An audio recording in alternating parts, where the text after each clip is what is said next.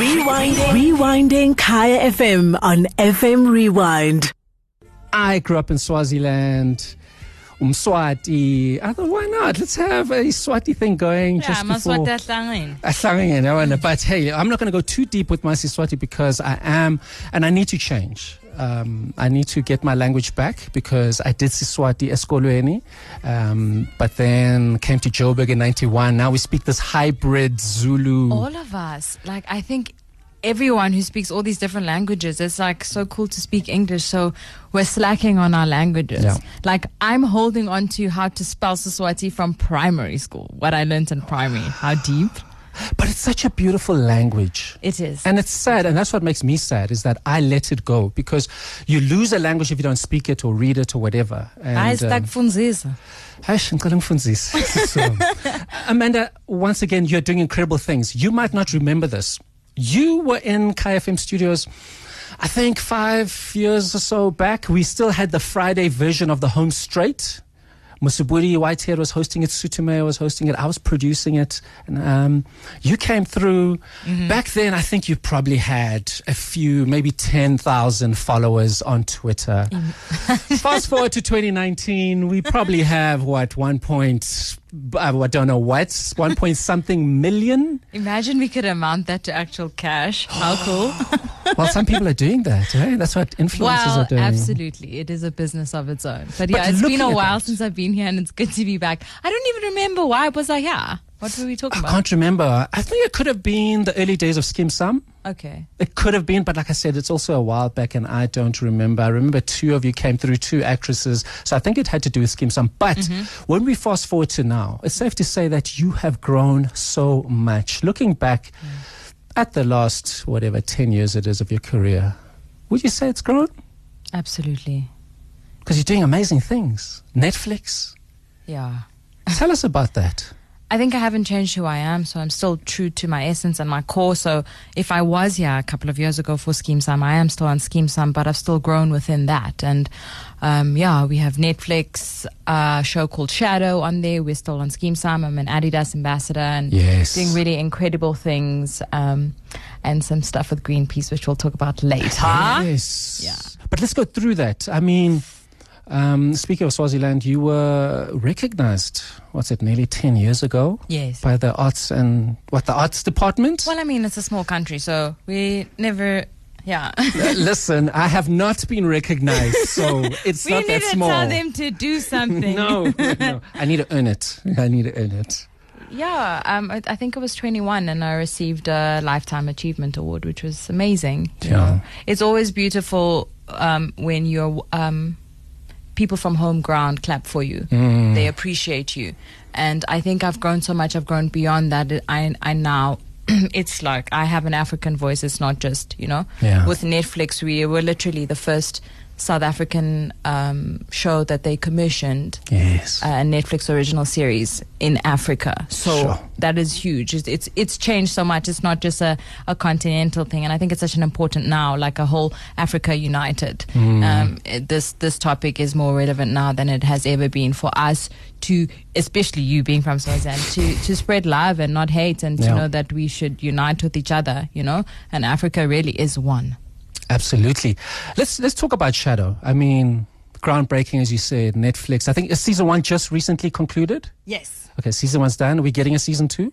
I can't say. I don't know. oh. I don't know. But the smile doesn't lie. But she said nothing, but she smiled a lot. I'm lot, just really grateful to be on there. Yeah. Period. you know. Tell us, give us a breakdown for those who haven't seen uh, The Shadow. What is it?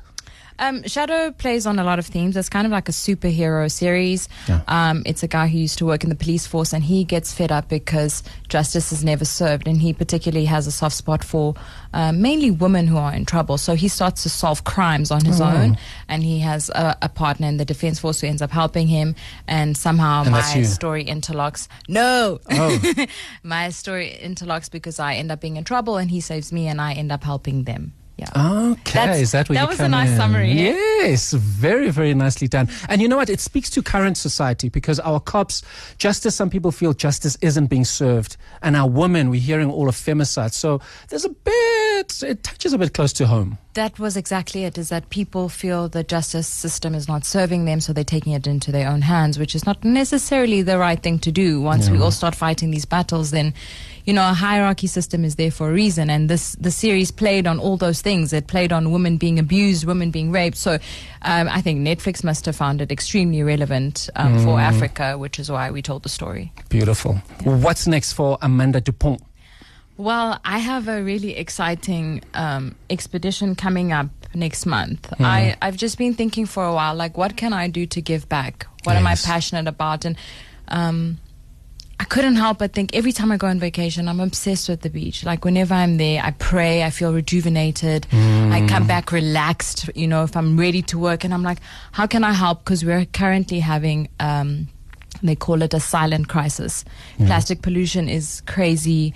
Um, Overfishing. Soon we're not going to have enough fish to eat. Some of the African countries already, the families are having to go like really deep into the sea and never coming back because they have to fish so far just to get fish. Um, we're having a lot of our wildlife becoming extinct. So I've partnered with Greenpeace for a Protect the Oceans campaign. Beautiful. Thank Beautiful. you. So we'll be they're doing a ten month sail from Antarctic to the Arctic Pole. So I'll be joining them for two weeks on a ship with researchers and scientists to help gather information to try and get the government to listen to us and hopefully we put people put enough pressure to be like sign a treaty so that at least thirty percent of the oceans are protected. Hmm. That way at least because as humans we can be really damaging. So Yeah. if we're not allowed to pass in the ocean for at least a certain amount of time. It'll, these species will have time to recover. Fish will have time to populate, and yeah, hopefully we can help try and save the oceans by 2030. Beautiful. And I think it's a message that we all need to take in. We use resources, but never think they'll run out. Absolutely, and I think this is a this we need to put pressure on manufacturers. So obviously, if you go to a grocery store, when you buy your roll-on, your conditioner, all that stuff is coming in plastic. So it becomes mm. very difficult for you to be like.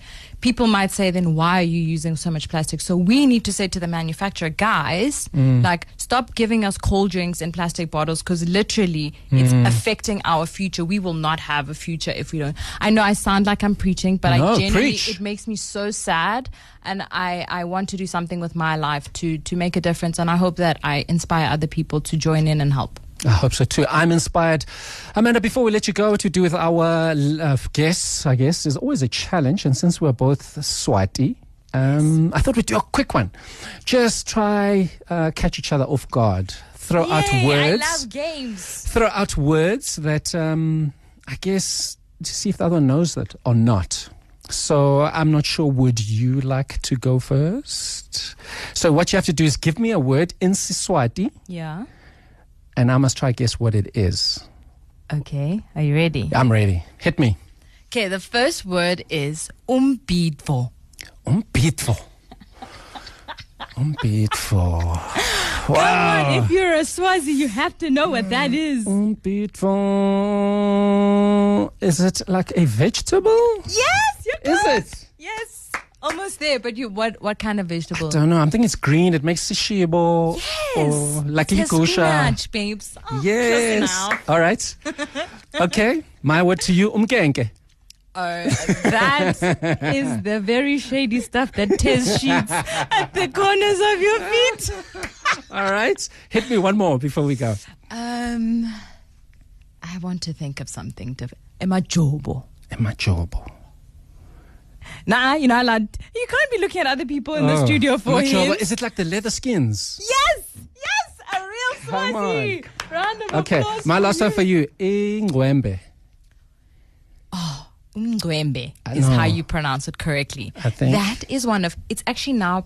It's our local traditional Swazi dish. It is made out of wood. It has become so popular. Now, when you go to a restaurant, you actually ask for umgwembe, and it comes with an assorted platter of bride meat and pap and umshibo, and it's delicious. Amanda Du-Pont, ladies and gentlemen, we're not as bad as we thought. Thank you so much for coming through. We wish you all the best with your career. Please continue flourishing and representing Thank you so much. Swat. Rewinding. Rewinding Kaya FM on FM Rewind. Visit kayafm.co.za for more.